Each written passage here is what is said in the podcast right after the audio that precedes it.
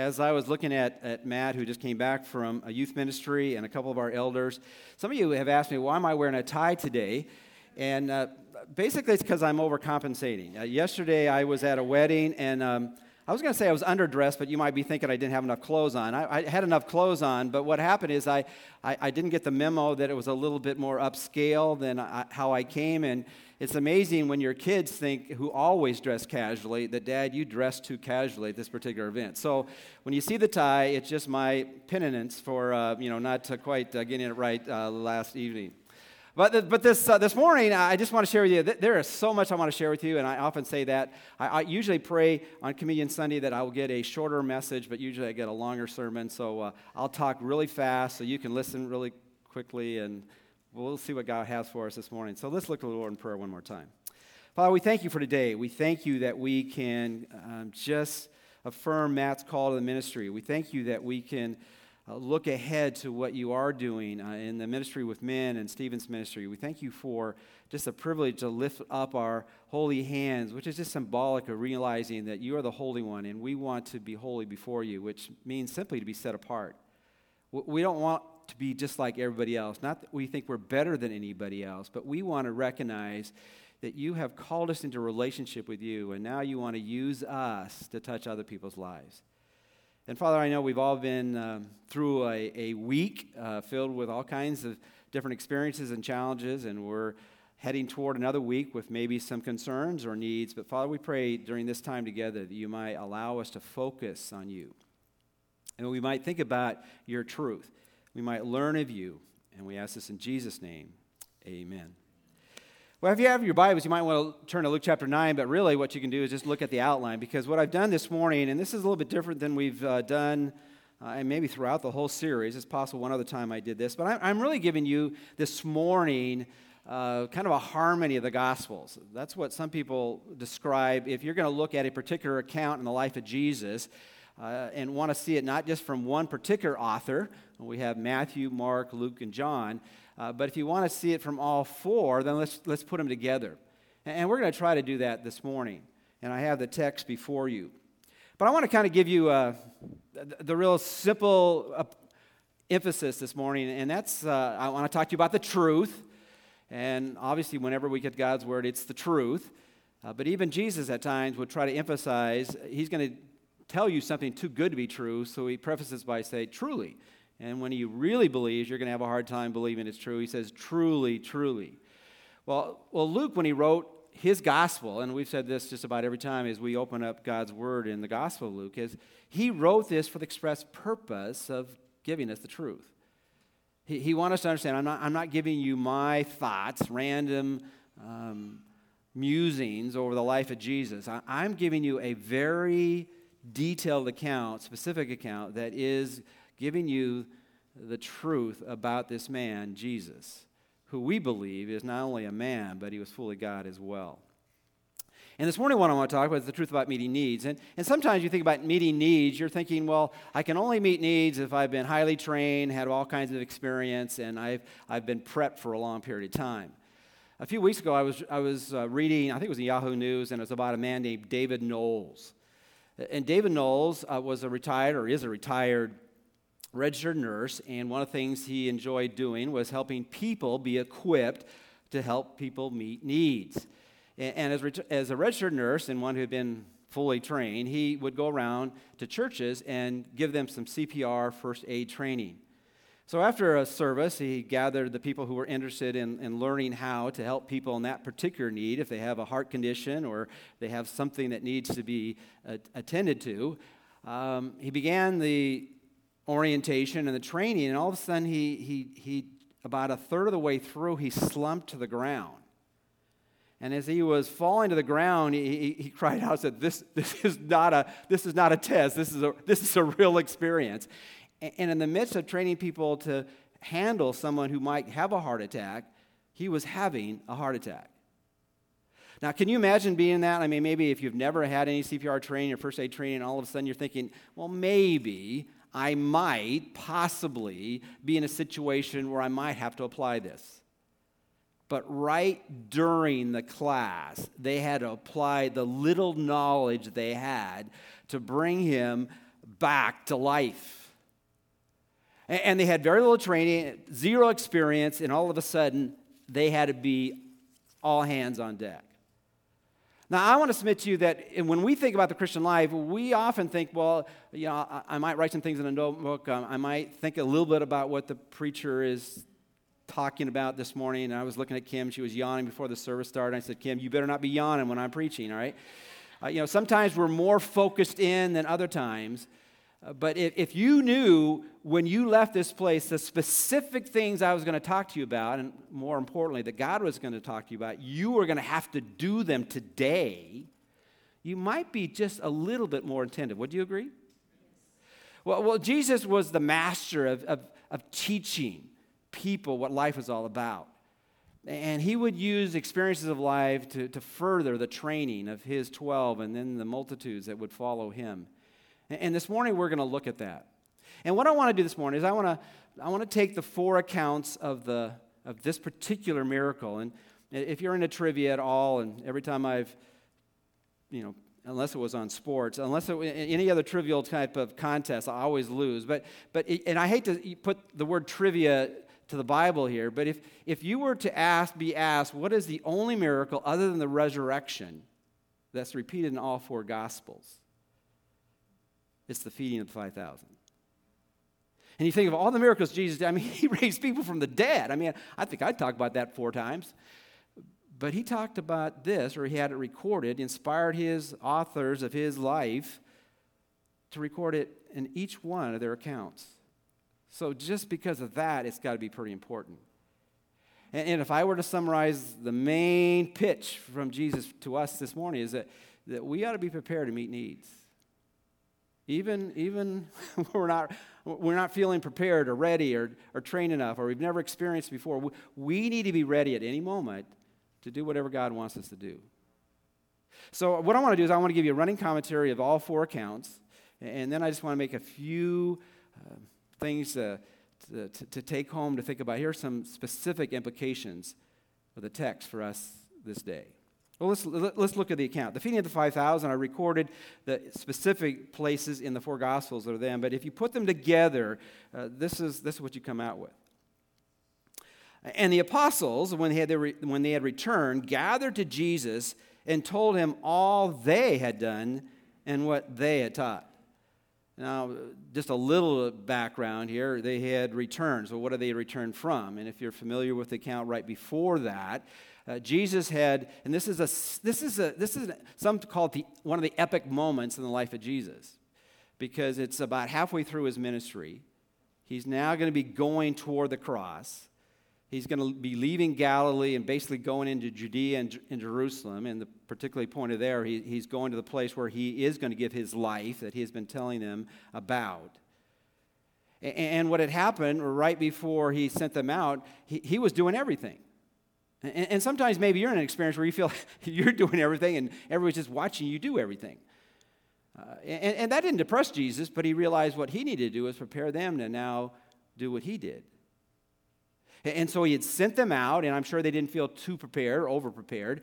And he gave them two things to do. Number one, I want you to teach about the kingdom of God. Now, I don't want to make that too over spiritual religious. Basically, he's saying, I want you to get the message out about the king and and I'm the king. And, and the message of the king is that you need to become his subjects. You, you need to follow him. You need to know him. You need to turn from your old life and turn to, turn to him. And, and this is not just an option of life, you desperately need this. You're drowning in your own sin. You're drowning in your own selfishness. And, and this, is, this is life, and not only life and death, this is life and eternity. So he sends them out proclaiming the kingdom. And, and just like sometimes when we, when we think about people hearing things from us, that they might respond back, Well, who are you to say this to me? He was going to give them some miraculous things to do so that would give authority to their message. And so he gave them the power to heal. And so they came, out, they came out probably fearful and they came back probably overconfident. They were just amazed at what had happened. And it said, uh, they told Jesus, all they had done and, and, and what they had taught. Now, in some ways, that's kind of humorous to me. You know, you know Jesus kind of knew all things, didn't he? He only knew what they had done. He already knew what they had, what they had taught. And, and I don't want to imply too much in this text here, but I, I want us all to understand, for them and for us, whatever they had taught, they had, they had been taught. Isn't that true? And whenever we give out the message, it's not our message, it's, it's God's message. And whenever you look at pastors, and let me just speak into Matt, you know, you're thinking of Matt in his ministry, really what, what Matt is, he's simply a messenger boy. And so am I. We don't create the message, we just get it out. So he, they're excited, and, and then um, some life happens. And after these things, Jesus said to them, Come aside by yourselves to a deserted place and rest a while. They, they had, as, as some authors say, they had been peopled to death. I mean, they'd just been surrounded by everybody. And you're going to see this in the next couple statements. For there were many coming and going, and they did not even have time to eat. So they had come back with being involved in people's needs, and, and then as they were reporting to Jesus what had happened, people were still coming. Many were coming. They were coming, they were getting help, and then they were going. Then, as soon as you help somebody else, somebody else would come in line. And, and, Jesus, we, we got to go away. And you need some rest. Somebody, uh, there's so many idle thoughts I, would like to share. Someone has asked me about fasting. So, you know, I haven't done a whole lot of fasting in my life. Should I be fasting? Well, that's between you and God. But, but you know when really fasting happens? When you're so busy doing the things of the Lord or you're so busy praying, you don't have time to do anything else. And that's what was happening here. It wasn't that they weren't hungry, is that they, were so involved in people's lives, they didn't have time to stop to do something that's normal because they were involved in people's lives. Now, that shouldn't happen 24 7 because there needs to be a time where we get, get away. And so Jesus sovereignly tells them that. So they departed over the Sea of Galilee, which is the Sea of Tiberias, in a boat by themselves to a deserted place belonging to the city called Bethsaida. So Jesus, let, us get away, and we're gonna we're gonna get a, we're gonna take a boat trip, gonna go on the Sea of Galilee, and we're gonna traverse across the lake for a little ways. And it was about a four meal four mile sail, and we're gonna go to a, a place where there isn't a whole lot of people, and and we're gonna re re-energize. but something happened. And isn't that true about life? You get all kinds of plans, then something happens. Can anybody anybody any uh, agree with that? I mean, do things happen when you're not planning them for them to happen? Now, it wasn't surprising to Jesus, but it was going to be surprising to the disciples. But the multitude saw them departing and followed him because they saw his signs which he performed on those who were diseased. I mean, Jesus had no trouble drawing a crowd. Why? Because when you're around Jesus uh, and there were needs around him, they were met dramatically and miraculously. So when Jesus took off, there was only one question in your mind Where is he going, and how can I get there? And how can I get there quickly? And it's interesting, it goes on and says this Many knew him and ran there on foot from all the cities. Now listen to this. They arrived before him. So they look at the direction of where they were sailing, and, and they, they didn't have a boat near them, so they began to run. Now, this is one of the first cross country races, I guess, recorded in all of history, but they, they began to run. And, and, and, as you know, with anybody who runs, there's some people who run fast and some people who run what? Slow. Well, the fast ones got there, interesting enough, before Jesus. Now, now, I've had a little bit of experience that with my son who's a cross country was, well, I can put him in the past tense. He was a cross country. He's not doing that anymore. But, you know, sometimes I, I would try to help him work out. And you might laugh at that, but anyway, I was helping. But I'd get on a bike and he would run. Now, depending if the, if the ground was level, you know, I could keep up with him. And particularly, I could keep up with him if it was going downhill, all right? But it was interesting, on certain terrain, no matter how hard I pedaled, I couldn't keep up with him. And it's interesting here is it was four miles across the Sea of Tiberias, it was eight miles by foot. And some of them still beat him. They were motivated to be with Jesus. Why? Because he was the person who met needs. I wonder if, I wonder if that's somewhat in, in our legacy. Are, are, are we known as people that when, when people around us, we, we are the people who, if we can, we're there quick to meet needs. And Jesus, when he came out, went up the mountain, and, and, there he saw the disciples. So there were a few quick people who got there, and it probably wasn't an overwhelming number. And so they got up to the mountain. They, they began to have some of their rest. And then something happened again. Now, the Passover, a feast of the Jews, was near. Then Jesus lifted up his eyes and saw a great multitude coming toward him. Now, they define people's personalities in a couple different, a number of different ways. Sometimes they, they define people's personalities as introvertish and extrovertish. We're all familiar with those terms. And whether you're an introvert or extrovert, and there's a, there's much we could say about that, but in many ways, when, when people come, you get energized by that or you get depressed by that. I want to get away. And there are times to get away, and Jesus did that. But fundamentally, when he saw people, he was moved to go to them rather than away from them. And we find out why that is so because it goes on and then it says, Then Jesus lifted up his eyes, saw the great multitude, and he was moved with compassion for them. In time permitting, we'll, we'll talk about that, what, what that really means. Because they were sheep not having a shepherd. Now, we, we don't think in those type of terms too often, but basically said, here are people who are running around, but they don't know where they're going and where they've been and what's really important, what's not important. Above all else, they need direction. And he, received, them and began to teach them many things about the kingdom of God. And we talked about this last week. The most critical need for people is to hear the message of why Jesus came. Now, it adds later what he did. He was healing many kinds of diseases, but he preached to them many things about the kingdom of God. Now, now Jesus w- was so profound, he, he knew how to preach or teach short messages, but he also knew how to teach long messages.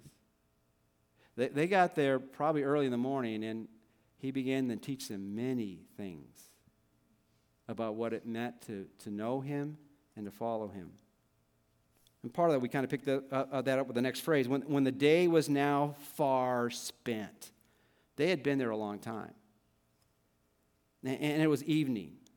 It, was starting, that sun was beginning to set. It was going to be obvious that it was going to be dark soon. And there's not a whole lot of street lamps out in the desolate places. Uh, they, they were going to have to somehow leave pretty quickly. Uh, this is a deserted place. The disciples came to Jesus and said, and the hour is already late. Send the multitudes away that they may go into the surrounding country and villages and buy themselves bread and lodge and get provisions, for they have nothing to eat. And basically, what I'm trying to at least give by way of example, when you, when you read text, and I'm just giving a running commentary of the text, it's kind of just think through it and kind of visualize the experiences that they're having and just look at the specific words and kind of what's going on here. Well, one thing you can see going here is they've switched roles with Jesus, haven't they? When they've been following Jesus, who is predominantly giving the instructions or always giving the instructions? It's, it's Jesus. It's hard to say Jesus in church. It's who? It's Jesus. All right. Well, Jesus giving the instructions, and now all of a sudden, you know, they, they've been out there. You know, they've done what Jesus empowered them to do and had taught them to do, and, and now they're coming back and they, they've been meeting needs. Uh, Jesus has been teaching them and healing uh, those who had diseases, authenticating his message. And they'll say, oh, by the way, Jesus, uh, in case you haven't noticed, it's getting dark. Did Jesus miss that? Okay. Th- these people haven't eaten. Did, did Jesus meet, miss that? Oh, oh, by the way, Jesus, since you haven't been aware, this is what you need to do. So instead of seeing their need to respond to what he wanted them to do, they thought they ought to con- tell, tell Jesus what to do. Now, we never do that, right? In our prayer life, we're never telling God what to do. I've done that more times than I would like to admit. And so instead of responding to Jesus' instructions, they, they were telling Jesus what to do. But Jesus answered and said to them, They do not need to go away. You give them something to eat. Now, he had just empowered them to do the miraculous. They had come back. They were so excited. He, they were telling him all that they had done, right? They said, well, this, hasn't, this, this hasn't ended yet. You be involved in meeting needs. And, the you is in the emphatic position in the original language. You have got to do this. You, you, you can do this. You do it.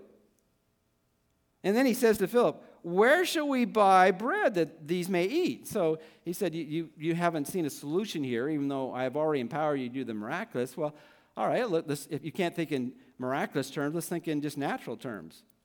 Um, do you have enough money to buy all the food for them? Now, let's just be clear here. Whenever Jesus asks a question, he's not really looking for information, right? He, he, always asks a question, he already knows what the answer is. He knows what the response is. But, but, he said that, but he said this to test him. For he himself knew what he would do. Well, Philip answered him, Shall we go and buy 200 denarii worth of bread and give them something to eat? He asked that question. And he, in, in case Jesus, there was, in Philip's question, I, I, I'm, in, I'm convinced he was he's saying, okay, Jesus, you're, you're still not getting it. You just told me to go buy food, and I, I'll pose it in a question to be a little bit humble about this. But in case you don't know the answer, I'll give you the answer. 200 denarii worth of bread is not sufficient for them, that every one of them will have even a little. Jesus, we don't, we don't have the resources to, to meet this need. But he said to them, uh, Well, how many loaves do you have? Go and see. Okay, if we don't have enough money to, to feed them, maybe, maybe there's enough out there in people's lunch bag that we could just divide it. One of his disciples, Andrew, Simon Peter's brother, said to him, Well, there is a lad here who has five barley loaves and two small fish. but, but what are they among so many? Uh, when I was when I first read that, when I think about loaves, of, you know, I was thinking these big French rolls, you know, those ones that are about like three feet long or five feet long, whatever. These weren't big loaves of bread. Uh, some uh, writers said they were basically crackers or little biscuits, five biscuits. And then when I'm thinking about fish, I'm thinking about the fish that that um, Hank gives me when he goes to the pier and brings back these gigantic things that fill my freezers. Okay, well, we're, we're not talking about big fish here. We're talking about like sardines. Okay, we, we got five crackers, five biscuits, and two sardines. Well, uh, Jesus, you're not getting this. For, for, there are about 5,000 men, Jesus, in case you haven't counted here. This potluck isn't, there isn't a whole lot of luck in this, this pot, right? And then he said, okay, then bring them here to me. Then Jesus said to the disciples, Make the people sit down in groups of 50. Of course, we see God is always a God of order. He says, okay, we're going to make this happen. And when I, when I do some things that are going to build your faith, you're going to see. And, but we're not just going to do the miraculous to show that I can do the miraculous. We're going to really meet needs here. So let's, let's get this thing organized.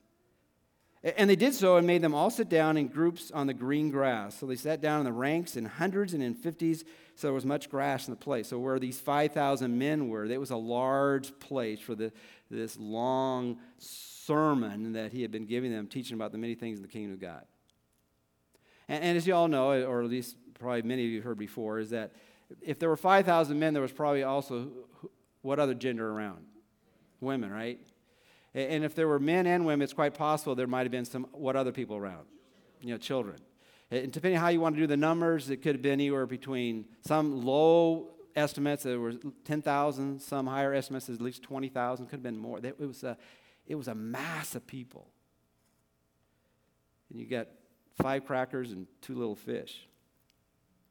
Then he took the five loaves and the two fish, and he looked up to heaven. And when he had given thanks, he broke the loaves I, I was reading this past week uh, a traditional Mishnah Jewish blessing was Blessed be you, O Lord, our God, King of the world, who causes bread to come forth from the earth. And there would have been a chorus of 20,000, Amen. You know, let's, let's eat. And they're thinking, How are we going to eat, though? He just gave thanks. But how, how are we going to eat? So what happened? So when they were filled, he said to, uh, uh, and then he took the five loaves and the two fish. He had given thanks. He broke the loaves and gave them to the disciples, and the disciples gave to those sitting down. And the two fish he divided among them all. So they all ate as much as they wanted and were filled.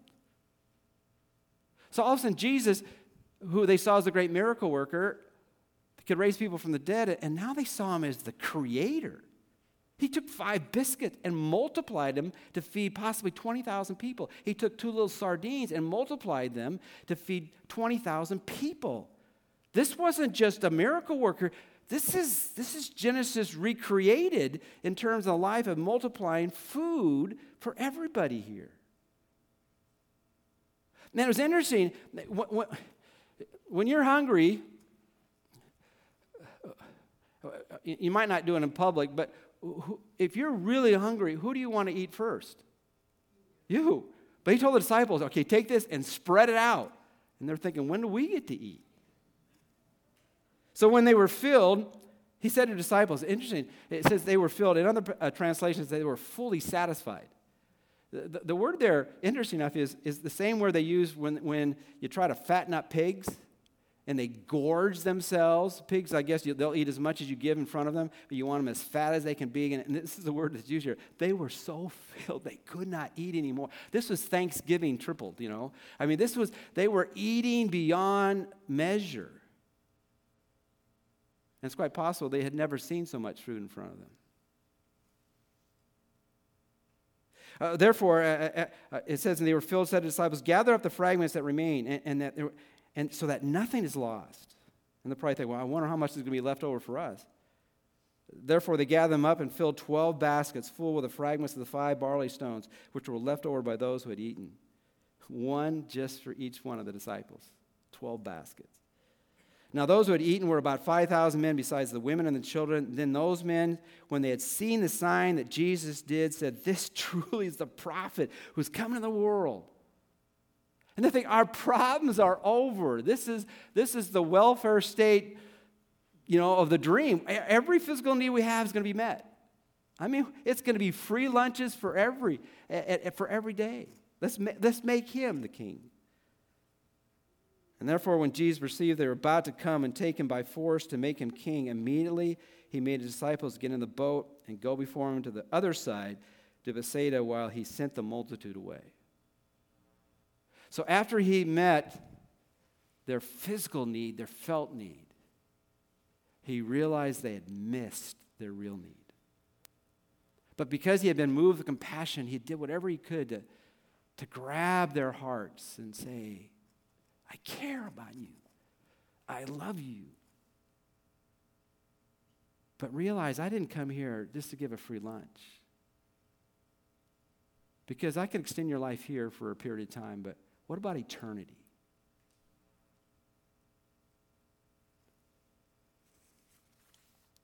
So, in five minutes, let me just give you a few things to take home with you. What's the truth about meeting needs? And how is it done? And so, well, if I could do the miraculous, I could, I could easily do anything I wanted at any moment, just pray a prayer and God would perform a miracle. I don't think that's the point here. But I would say this is some things that we can take home. How, how is it done? Number one, it, it is sometimes done when you're tired and you feel you don't have the time to help. See, Jesus was taking them away because they had been people to death. They had been ministering. They, they, they were overwhelmed by the people around them. And so he, he took them away briefly. But when people came, even though they were tired, and felt like they didn't have time to care, they could reach out and meet needs.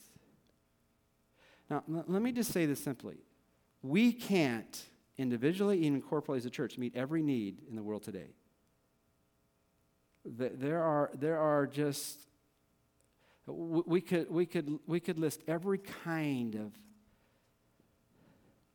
issue in our world, whether it be sex trafficking, whether it be extreme poverty in, in certain parts of the world or even within close confines of where we live. And, and we do what we can, what we feel God has led us to do. this week I'm encouraging to pray for the Niles and the Congo, and, and they shared that they, the majority of their people in, in their world live in, on less than a dollar a day or two dollars a day.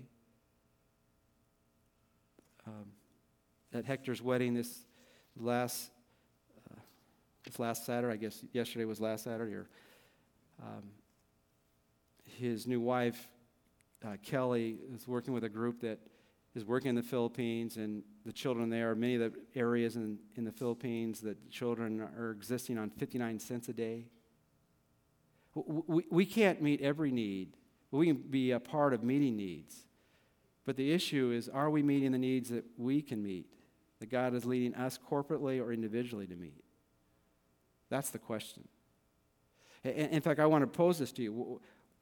When you're tired and you feel like you don't have any time and energy left, which question is the best when you really have that gnawing sense that God wants you to do something? Is it, do I want to do this? I just, I just don't feel like doing this. Is that, is that a great question? You, you decide what you're going to do by how you feel? Or how about this? Can I do this? I don't have enough training. I don't have enough ability. I, I'm just started the, UPR, the CPR class. I, I can't help someone who's got a heart attack right now. Or, or maybe the last question should I do this? Now, that's going to be different for everybody, but the question, whenever we make choices to do whatever we do, is you, you throw up a prayer to God and say, God, is this what you want me to do? But I don't feel capable. But if you want me to do this, you'll give me the ability to do whatever you want me to do. Well, I don't feel like doing it. It's not a matter of feeling, it's a matter of knowing that God wants you to do it. Secondly, whatever we do, it, it, should, it, should, be, it should be motivated, not, not out of a sense that uh, of just even duty, but it ought to be moved by compassion. You really care. The word compassion is from a word splankta, which has the idea of, of, of not just having your heart beat a little bit faster, but you, you're hurt on the inside, in the gut, because you really see this is a real need that God wants you to meet. And, and, and it can be as simple as spending time with a person who, who doesn't have friends. It, it, it's, it's using your car to take people to a doctor's appointment.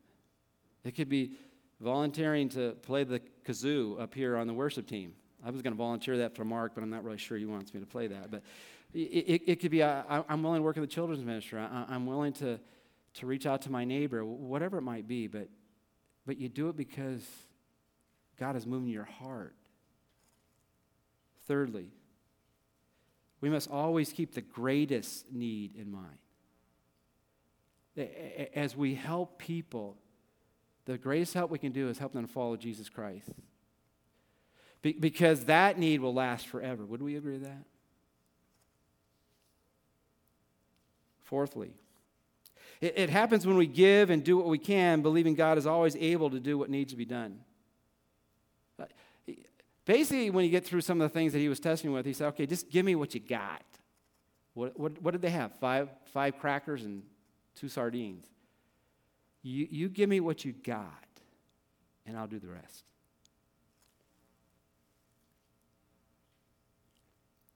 Philippians 4.19 is a great passage. And my God shall supply all of your needs according to his riches and glory in Christ Jesus. So whatever we need to do what God wants us to do, he'll give us that ability to do what, he, what we're called to do. And then finally, it is to result in Jesus getting the credit or the glory, if you want to use a biblical term, and people knowing who Jesus is.